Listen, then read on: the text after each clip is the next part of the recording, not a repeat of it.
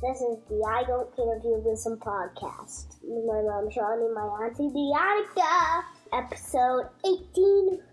You and Dee were there, so I was thinking if you wanted to talk about what you were doing as far as You know what? I'd love to talk about it, but then there's a spin to it because we just had a situation. Oh. Girl, the damn security guard had the nerve to ask Dion for to show his key card to enter the hotel to, earlier today. why.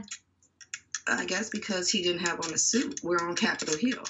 So, Exactly. For no f- reason. mm, All this while I'm at a training seminar learning about how to help people with implicit biases so that our children can have a better life. The irony of it all. Welcome back to another episode of I Don't Care If You Listen. Leonica in DC, and we open episode 18 with that. So, how did Dion handle it?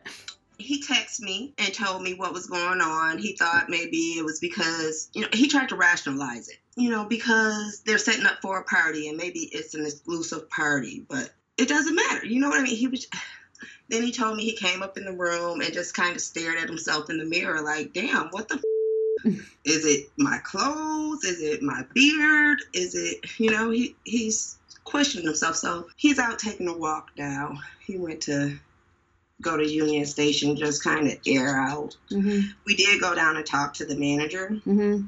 I wasn't happy with his response really, but another staff saw the interaction Mm-hmm. and came and affirmed Dion and apologized for not pulling him to the side and saying that the dude was out of line. Mm. The clerk who was at the front desk also said, you know, this is not acceptable and was very clear about that. So, um, you know, I explained to the manager that there are trainings for that and that I hope he would follow up accordingly because he wouldn't like it if he walked by me and I grabbed my purse or locked my car doors. This was a black man Right. To make it so bad. So it's just really sad.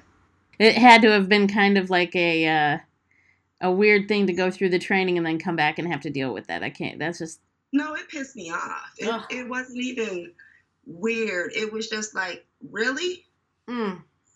yeah. Whites right. always have to be reminded that we're black. Right. And you know, Dion's got on a button down, pair of nice jeans, casual shoes, and a, a hat. He's got on a leather coat, jacket.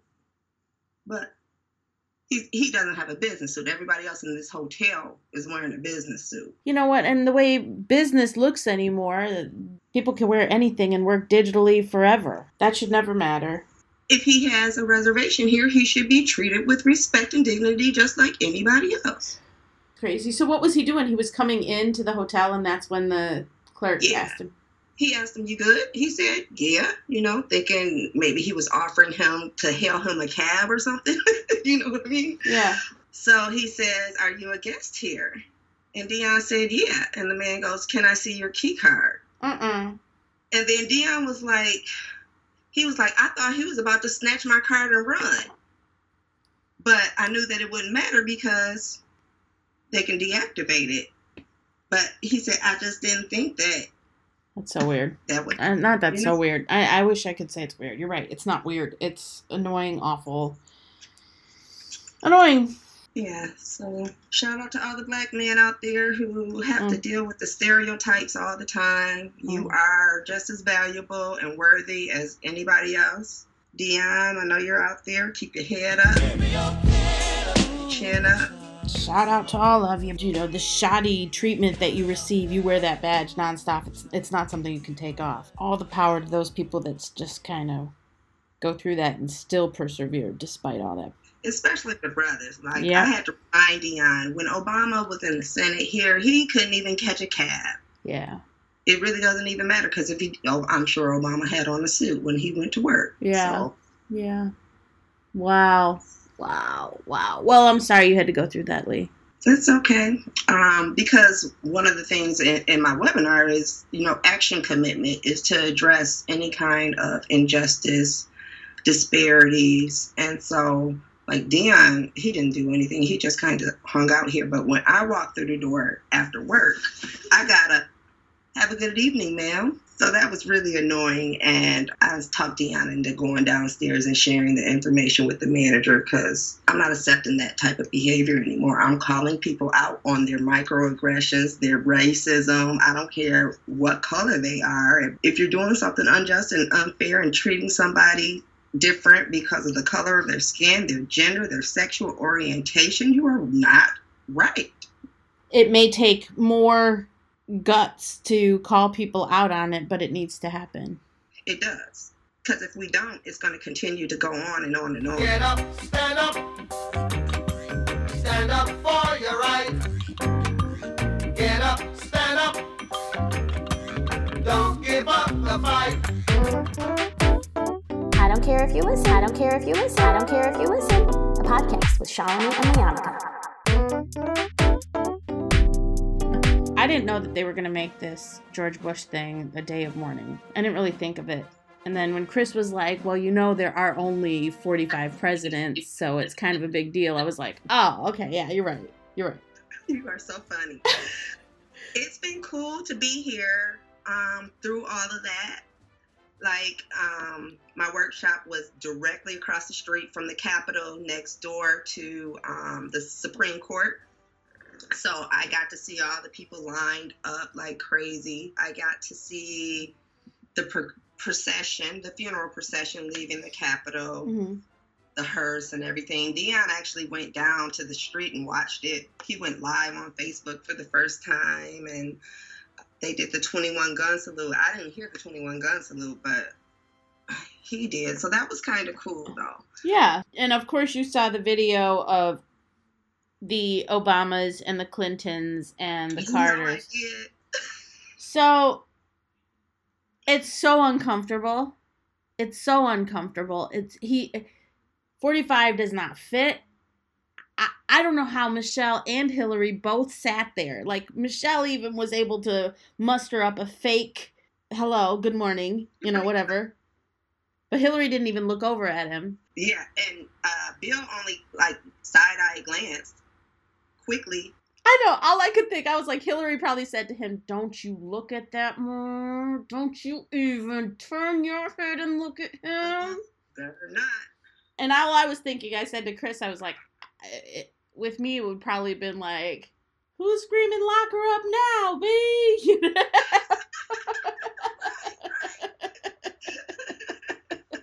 it was uncomfortable to watch, though. That was uncomfortable. That he just did not fit. He didn't fit. I was feeling like uneasy for Michelle and Hillary, especially. I was feeling uneasy for them. I wasn't. I thought that they showed a lot of dignity, especially the Obamas, to even.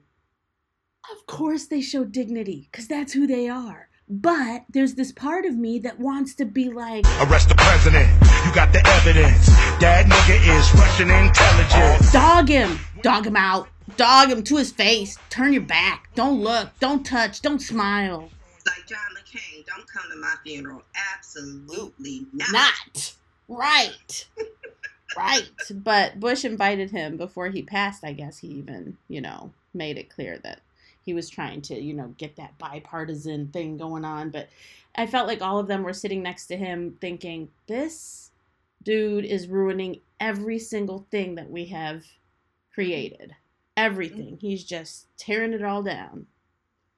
Yep, and he's giving other people license to do it too because now all these states are trying to come up with these stupid laws. Did you see this in Michigan and Wisconsin? What's happening? Yes, I'm So- so, pissed. So, what's happening in Michigan, Wisconsin, in Wisconsin now that they've got Democratic leadership in office? The Republicans who are currently in power are basically stripping power from newly elected Democrats. This is the the best video I found uh, about it from Vice. Check this out. After two days of protests at the Wisconsin state capitol,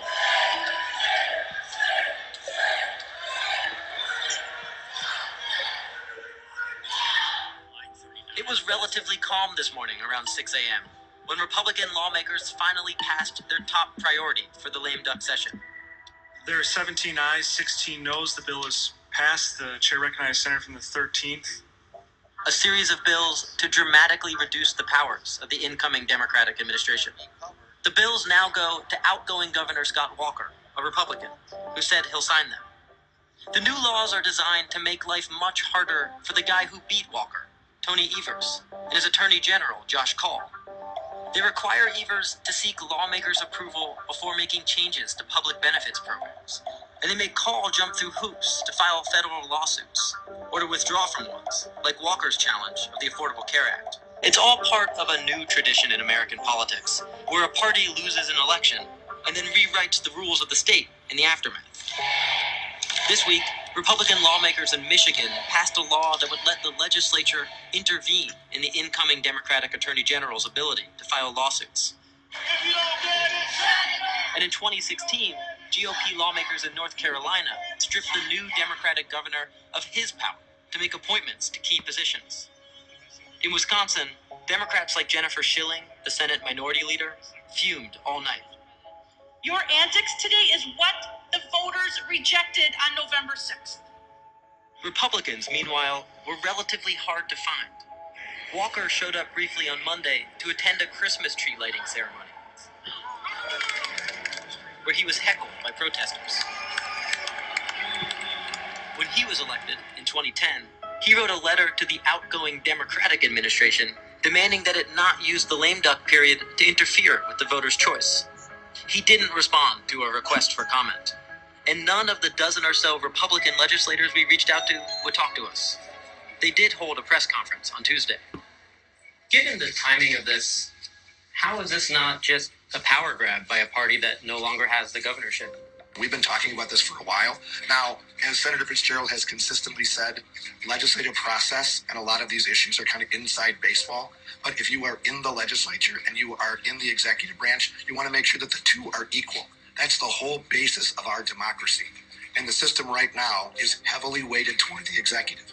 Now, having it done right now is not the ideal situation. I would have preferred to have done it with Governor Walker in the spring. Republicans didn't really have to explain themselves because the outcome of the vote here was never in doubt. They have a firm grasp on the legislature, thanks in large part to aggressive gerrymandering, which gave them 64% of the seats in the assembly this year, despite winning just 46% of the vote. That means things aren't likely to change anytime soon, something Senator Schilling had to face when she came back to work this morning. How dramatic of a of a reshifting of power is this here? My Republican colleagues said, no, we're just leveling the playing field. We're just, we, we, we're now admitting that we may have given too much power to the executive branch and we're just bringing it back, that we want to be uh, a co equal branch of government. Well, you. Do they no. have a point at all? Well, no, they would have, we would never been here had Scott Walker been reelected. And they gave that power away to that to that administration, um, but I, I, it was a ruse because the people's checks and balances was on election day. They rig to win and they rig when they lose. The likeliest outcome? A lawsuit over the bill's constitutionality, filed by the Attorney General himself. That's one power the Republicans didn't manage to take away. So I don't know what's going to come of that, but it, it, it seems like it's a whole different battle now. It's trying to make sure that they don't break too much before Democrats take over.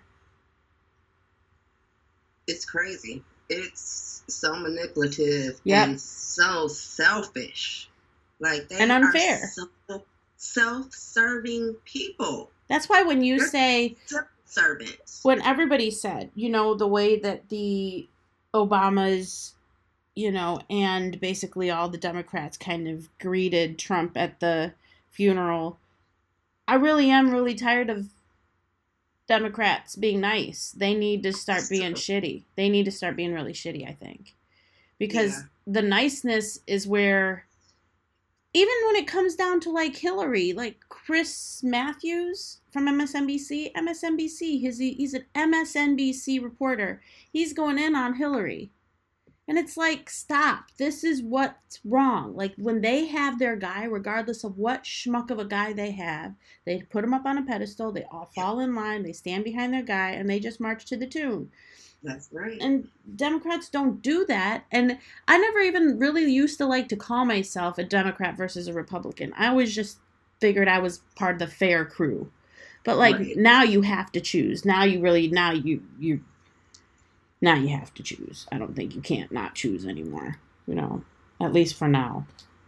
But yeah, Chris Matthews, he went in on Hillary. Everybody going in on Hillary or going in on Nancy. Like, you guys, cut it out. Yeah, Nancy's really getting it bad. I don't understand it. I don't get it. Well, I'm hoping that maybe what the new executive branches of Michigan and Wisconsin will have to do is uh, probably bring it back to the voters and make us have an election about giving those powers back. Red tape, bureaucracy, bureaucratic BS. Instead of just making it fair and not allowing them to do unfair stuff, we have to, yeah, go through all that stuff. Yeah.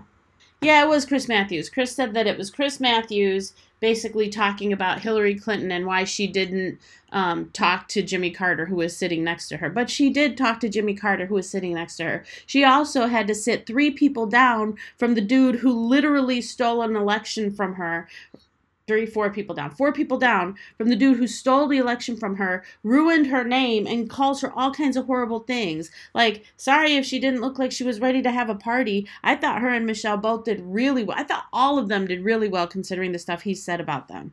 All of them. I'm surprised they all didn't get up and Jimmy chew Carter, him out. Did Carter shake Trump's hand? No. Trump didn't even acknowledge him. I didn't think so. No, Trump didn't even acknowledge him. And he's the oldest living president. Like, no respect. None. None. It was such an awkward thing. Like, that whole thing I thought was so awkward. Maybe that's what I want to put in that segment this week is um, why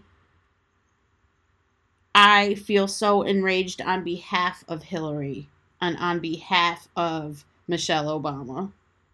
Okay. Girl life shit. Girl life shit. What's going on? Because on behalf of them, especially Hillary, I feel like her vagina is literally cause for her to be a pinata, whether it be on the Democratic side or the Republican side. Like people just beat her up like nothing, like she's just nothing, like she has no background, no education, no nothing. And she's got all that experience. So much experience, so much work she's done.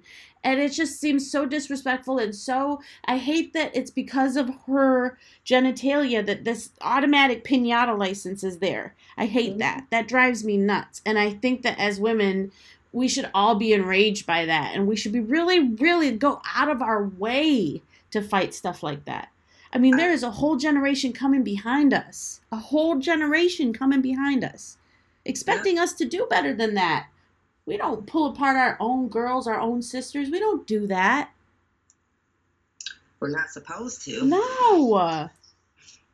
No. Yeah. Liberty and empowerment. We need a lot of empowerment mm-hmm. and unity. I mean, and what's that going to take? Like, really? I'm starting to wonder what it's all going to take. I went to go donate. Uh, sorry, I, I digress. See, and this is where it gets hard to edit because I go jump all over the place. I don't care if you listen. I don't care if you listen. I don't care if you listen. A podcast with Shalini and Liana. Being surprised by humanity is my thought right now. Is my threshold for surprise is changing so much just in this Trump administration. My threshold for what will people actually do is really changing. And I didn't think I would get to this point. There was a girl, I don't know if you saw a story. There was a girl, she's two years old. She's got neuroblastoma. Anyway, she's got cancer and she needs a blood type that is only going to come from somebody of Indian descent or Pakistani descent with O positive or an O blood type.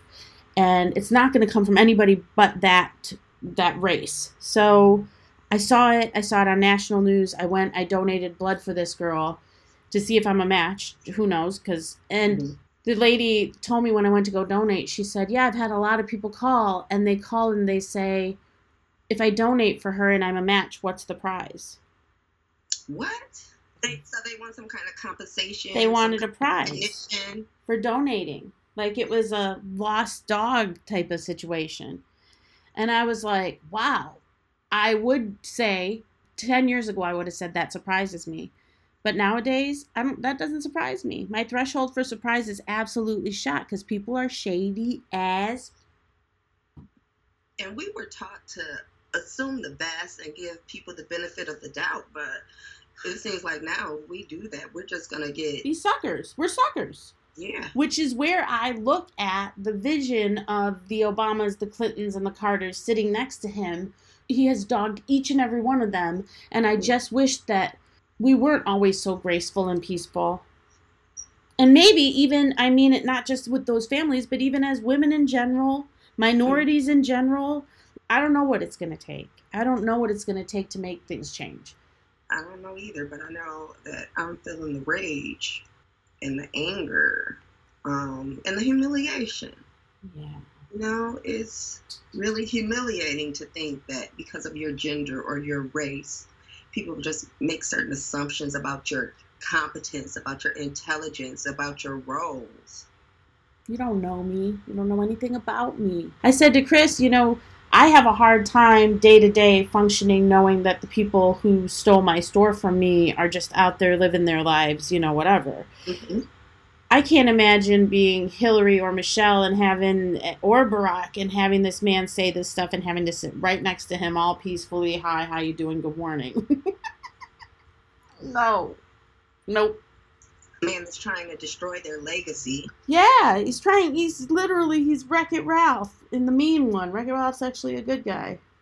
It's crazy. It's crazy. Yeah, it's crazy. I don't know. So you had one day of uh, one day of training today, Two. Two days, and you ha- are you happy with it? Do you think it was? I really enjoyed it. I was um this was a training called results based leadership hmm and it's about teaching people how to use data to get real results because we do a lot of talking but we don't make a lot of things happen. Yeah. So um True that. it's about getting people to to really speak openly um, to challenge one another to disregard the culture of politeness that we have that stops us from addressing issues. Um, and it felt really good. I got to be a peer leader because um, it's a cohort that is meeting for three sessions, and I was a part of a cohort last year that did the same thing, but I joined the cohort really late, so I didn't get the benefits of all the training. So this is allowing me to get some of the stuff that I missed, Nice. and um, I'm really excited. It also was good confirmation for me. Like this has been really a hard year for me at work professionally Right. and um, it's also been a very rewarding year for me professionally because I felt like I've been doing the work that I was called to do, that um, I've been practicing to do all my life. Even when we were at Albion, I've been studying all this stuff. So, um, some of the conflicts and stuff that have arisen at my job after going through this and processing things, I'm kind of, I, I was questioning myself if I responded in the right way because I, I created waves, and I don't like to be the one to create waves, but I needed to create waves to allow people to listen and, really understand and um, I felt bad about that because I don't like creating waves. I value relationships. I'm a very relational person, and um, I want to be liked. That's pleaser complex. We both got it. We both got Yeah. it. You don't like thinking that anybody doesn't like you or has a problem with you. However, I believe in justice more than I want to be liked. There you go. So when it comes to my work, I don't care if you like me or not. I have to speak the truth, and I have to point out the evidence, and I have to challenge people because the people I work with make decisions about people's children and families. And we know that there are disparities in the work that we do. We know that you know, we get more CPS investigations for black families, that more kid black kids go to foster homes, that they are moved to different places more often. They're more often in residential. Their stays are longer. They're likely to have more moves, and they're less likely to get adopted. So, you know, you, you got this coming all the time. And if we're doing, we want to do good work and we think we're doing good work and we evaluate our programs and we're, we're saying we're successful, we're successful. But then you look at the numbers in the general population. Okay, just because we served 150 families and we were able to preserve, you know, 125 of them, but there's still 10,000 kids in foster care well, not really 10, but like 900 kids in our county foster care, then are we really being successful? So we can't really brag about our work and, and feel proud if we're not making a true impact. And um, by program, we're successful, but in terms of the whole child welfare system and the state of Michigan or even the county where I live, I don't feel like we're really making an impact. But to be fair, I mean that's like a that's a pretty big feat that you would like to make an impact on that. Not saying that you can't do it or you shouldn't do it, but uh, I, mean, you, you got to start somewhere. Every little bit helps. You got to chip away at it. Like you got to chip away. We got to yeah. chip away. We've got to be good ancestors, you know. Mhm. For sure. So I can tell in your attitude and tone right now. By the way, this is I don't care if you listen. it's a podcast with just us. I'm Shalini. She's Leonica. Although we'd love to have you if you want to join us anytime. But Lee, I can tell that you're inspired, where you took in a lot of information today, and you're pissed off. When I say tired, I could tell you're tired and exhausted of the fight. Mm-hmm. You know that it has to happen and you know that you have got to lead a charge of some sort, but the weight is heavy right now and you're tired. And I can tell. You're just kind of having that day where you want to process it and you want to fix it now, and it's just a lot of shit. I get it. Yeah, it is. It's a lot to carry. At, yeah. But I'm like, if I don't do this, who else is going to do this? I can't count on anybody else to do this. This isn't stuff that I can delegate to someone else. You know, I just feel like the weight of that is on me and I have to carry that burden because if I don't, who else will? Who else is going to have the passion, the drive, the commitment, the dedication that it's going to take to confront these issues? So it's not something I feel like I can delegate to anybody else. It's like this is just my calling. This is who I am, and that's why I was put on this earth to help put up a mirror so people can really look at themselves and their behaviors and think about how they impact others. You can't really expect anybody else to feel the way you do about it or have the drive and the ambition to want to get it done the way you do. But, mm-hmm. and here's the thing I think where I hit these ebbs and flows is I'm glad that you found your work that fulfills you to do what it is you're trying to change in the world. That's what I'm hoping I've found as well. But like, I'm glad that you've found that because people like you need to be in positions like that where you can actually affect change. Thank you. I appreciate that. And being on Capitol Hill is inspirational. Know, it is. Anytime, you know, I loved going there. We loved being there. It is inspirational because you do. But you know what? Now it feels like now I would feel less inspired. I feel like he's tarnished it. but there are so many landmarks yeah. and monuments around here. It's true. It's true. And I went to quite. Me and Dion went walking around and just looking at um, some of the quotes from our forefathers about democracy and what our responsibility is to this country. It's a good thing. I, I really think that that's very inspirational and it helped ground me today when I when I was at lunch, I was thinking, you know what? I love my country. And I do believe in democracy. Like I truly love democracy. And I'm angry right now because I don't think people are practicing democracy. I feel like the Republicans are stealing democracy away from us. Yeah, we gotta act. We gotta figure something out. I'm with you. We can't keep being nice. Mm-mm. And I'm to the point now where, you know, I've had a lot of these thoughts in my head of like, can I be my outspoken self and still be successful as a parent, still be successful as a businesswoman, still be successful as a music teacher, still be successful as a wife? Can I be my outspoken, sometimes angry, sometimes frustrated, sometimes pissed off self and still is it okay? I'm I'm starting to lean on that side of life where it's like I don't know that I have any other choice now.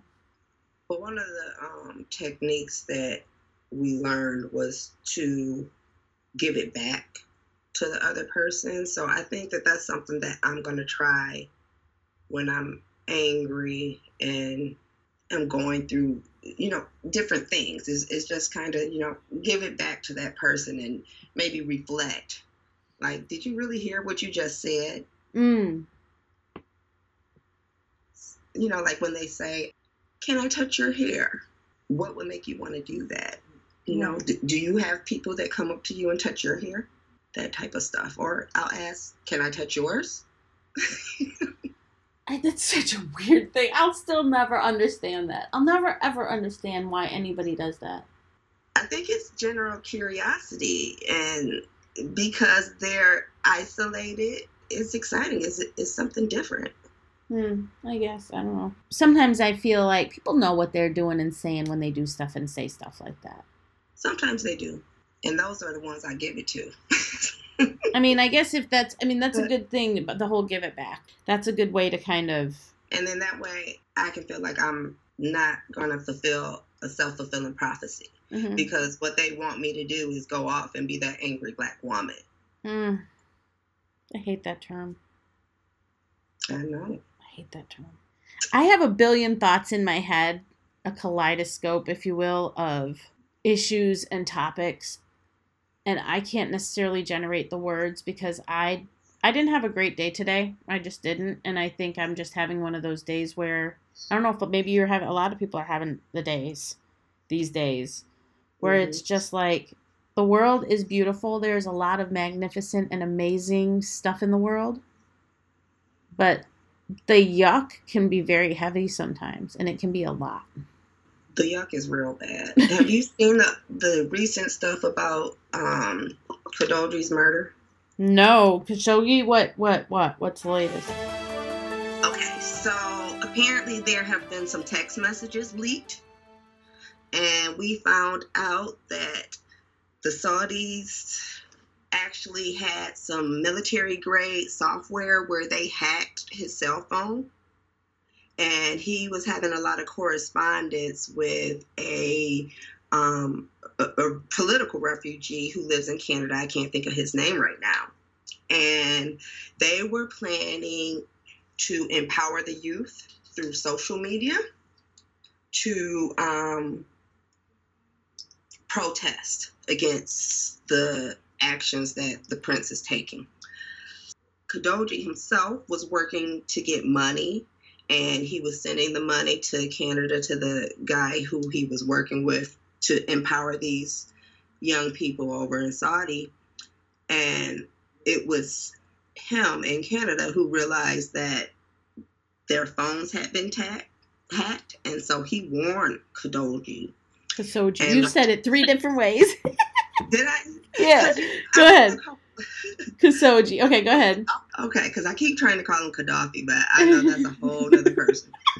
Yeah, please don't go with that. Khashoggi. Um, Jamal Khashoggi was organizing online youth movement against Saudi state before his death. And so that's what it was all about because over there, that's considered treason. And they have been listening and monitoring the texts for months. So freedom of speech is not a thing in Saudi Arabia. And So- I, I think I also read somewhere on CNN that the prince ordered it and also monitored And that just made me so sick. Canadian based Saudi activist Omar Abdulaziz in a series of WhatsApp messages before he believes their correspondence may have been intercepted by Saudi authorities uh, in August. We have no parliament, we just have Twitter. Abdulaziz told CNN of their operation, which they called Cyber Bees. Twitter is the only tool they're using to fight and spread their rumors. We've been attacked. We've been insulted. We've been threatened so many times we decided to do something. He added his name last week to a lawsuit filed in Israel and Cyprus against the NSO Group, an Israeli firm whose military grade spyware was reported to have been used by the Saudi government to hack his phone and access his texts with Khashoggi. The technology is additionally understood to have been deployed against another dissident named Yahya Assiri and an Amnesty International staff member. Mm-hmm. He said the hacking of my phone played a major role in what happened to Jamal. I'm really sorry to say. The guilt is killing me. Ugh. Yeah.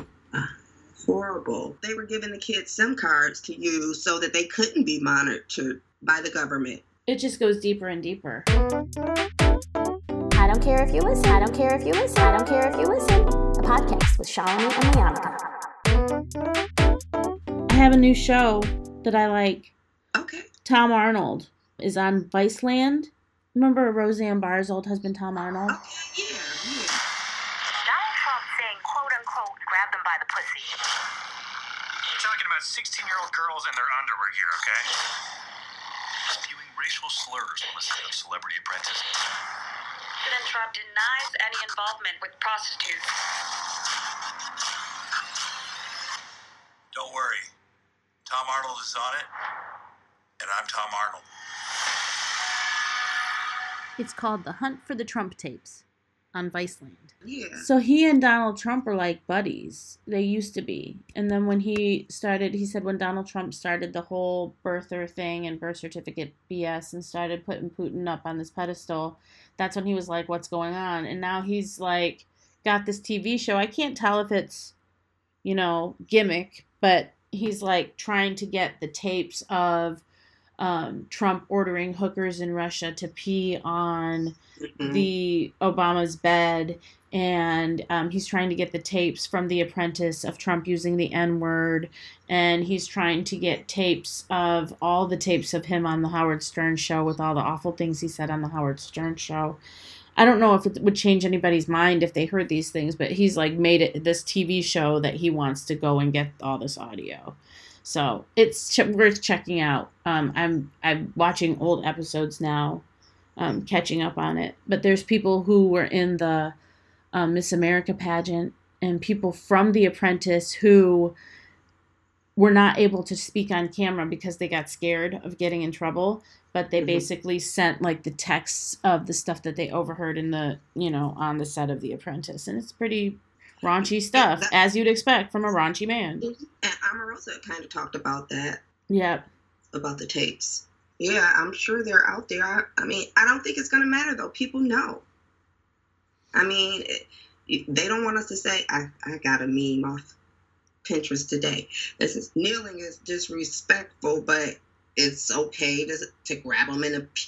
the way he talked about Bill Clinton, he said, you know, there's never been another president that's ever been as a womanizer or whatever as Bill Clinton. It's like, really? Stormy Daniels? And then the Right. whole, like, him saying that he couldn't have been any part of the whole peeing hooker thing in Europe or in, in Russia because he's too much of a germaphobe. Yeah, right. Like, Stormy Daniels said they didn't use any protection. Like, give me a break. No way. None of that. None of that. I don't even. The fact that I know about his sex life, like even saying it is gross. Right. Like I don't like saying his name along with the any of it's gross. It's gross. It's gross. yeah, it is. He's gross. I don't care if you listen. What episode are we on? 18. Episode 18, Lee. Mm-hmm. Woo, woo. Woo woo. Leonica's over there in DC. I'm here in Florida, and we are happy that you're here listening with us today. And if you were not listening, then you're kind of missing out because, you know, we're fun to talk to. Say that again. Speaking of fun to talk to, when do you head home tomorrow? Uh huh. You know, when you go home tomorrow, you're going to be able to legally do the damn thing if you want to. Just saying. Not that you would, but I'm just saying you could. That is very true. The great state of Michigan.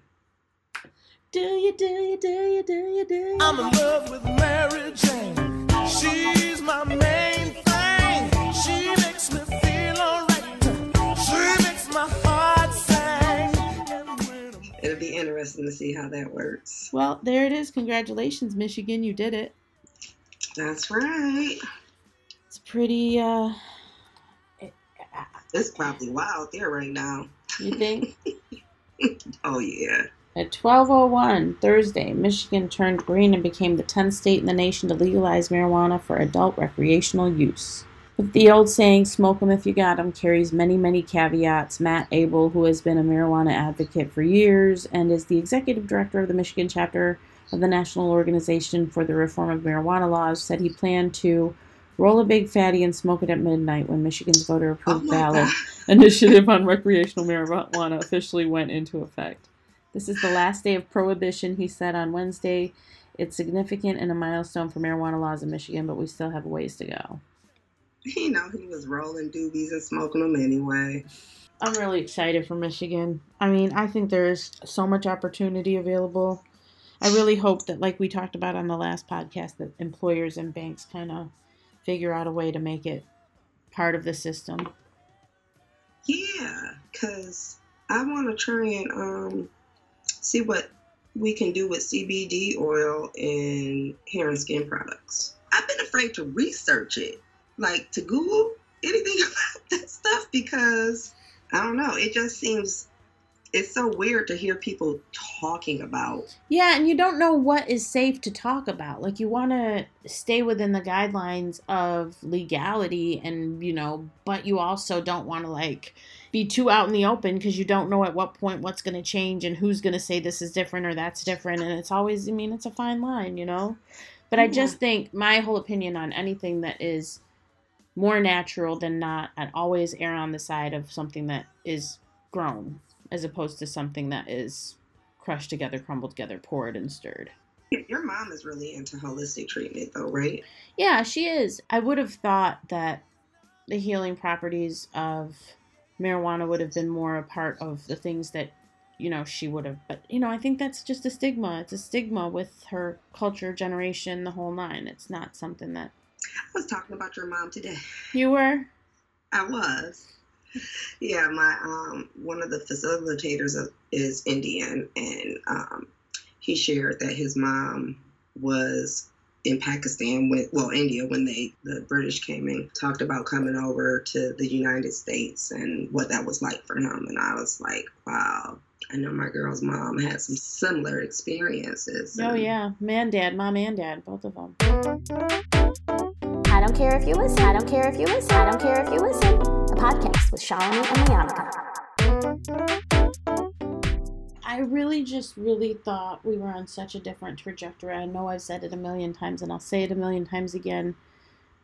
It's sad to know that I got to see a great and feel a great momentum and lose a great momentum in my lifetime. That sucks. I'm sorry for the the kids, the little kids I see all the time. I feel so bad. Like I'm so bad. I'm so sorry we did this. I'm so sorry we did this. Well, hopefully by the time they're able to be aware, we'll fix it. Because I'm just, I don't even want to imagine what the history books are going to say about right now. These times, so much anger, so much hate, so much violence. We got mass shootings, we got terrorism, we got people that are greedy. It's, yeah. People finding the need to throw their babies over fences. Yes. Yes. You know, they're so desperate to get out of their situation and fighting so hard to get into our situation, and we're blocking them so hard. We're making them throw their children over the big old gate. Like, come on, what are we? Where are we? What is this?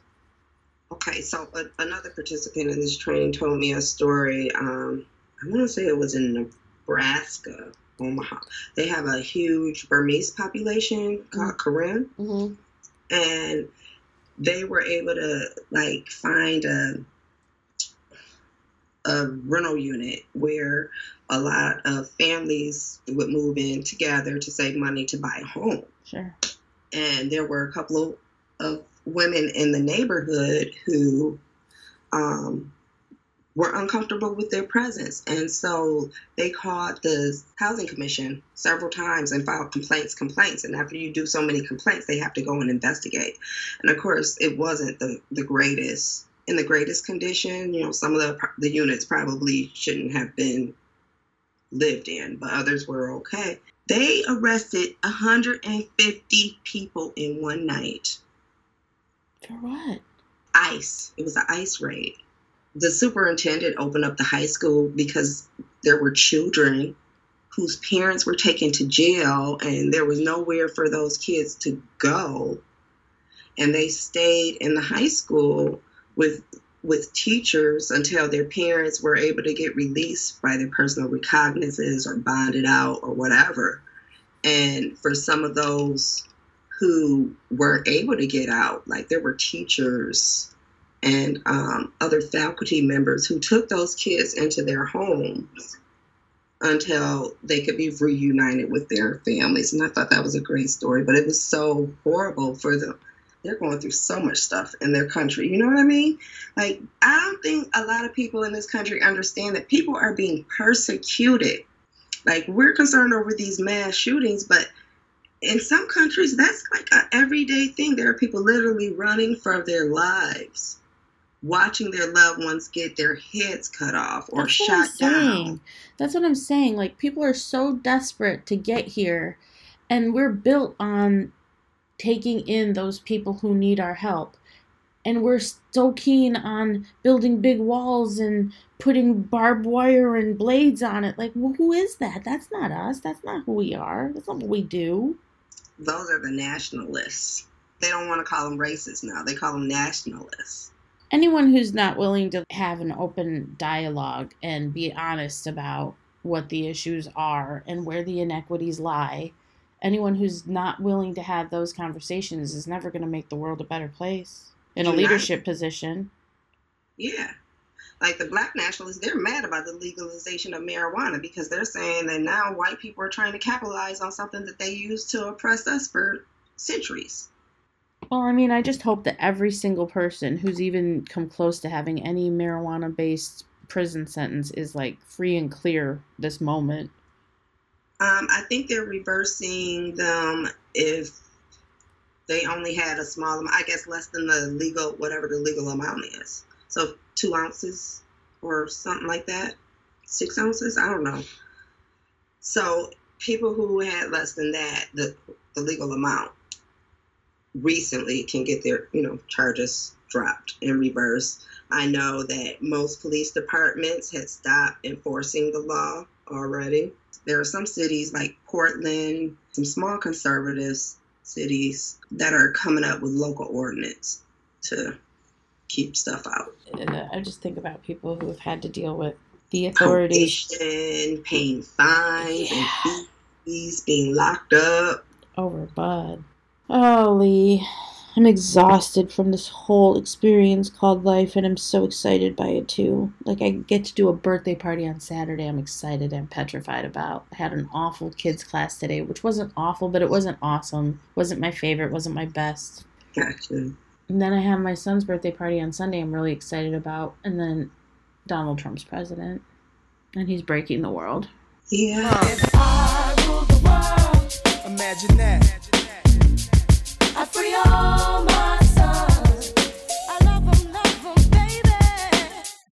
USA Today. Um, this is from a few hours ago. Michael Flynn's sentencing memo on Russia is a ticking time bomb for Team Trump.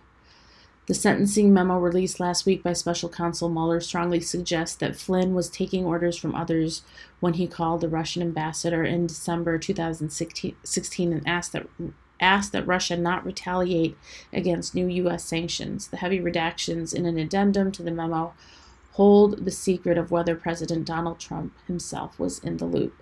They need to be transparent. Well, because the reason that it's supposed to be redacted is because that material investigation. Yeah, that material will affect an ongoing investiga- investigation, and they don't want to mess with an ongoing investigation and spill the beans on that.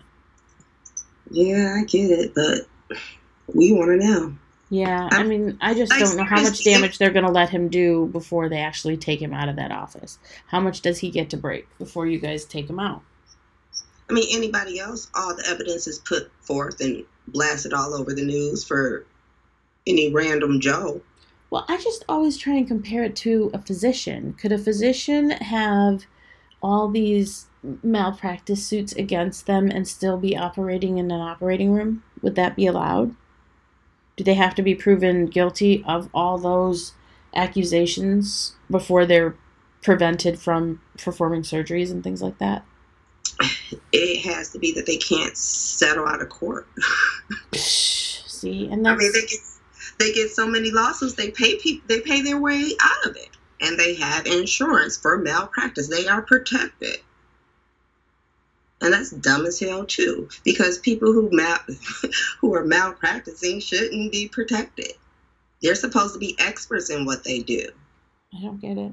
I don't understand a lot of it. Well, I really want to go out on some music. What do you want to go out on? Dion said Tupac. They claim that I'm violent because it speaks to his experience from today. That's where we're at. I Don't Care If You Listen, a podcast with Shalini and Leonica. They claim that I'm violent just because I refuse to be silent. These hypocrites because I'm not buying it, defying it. Envious because I will rebel against any oppressor, and this is known as self defense. I show no mercy, they claim that I'm the lunatic. But when this shit gets thick, I'm the one you're going get. Don't look confused, the truth is so plain to see. Cause I'm the nigga that you sell out, all to be. And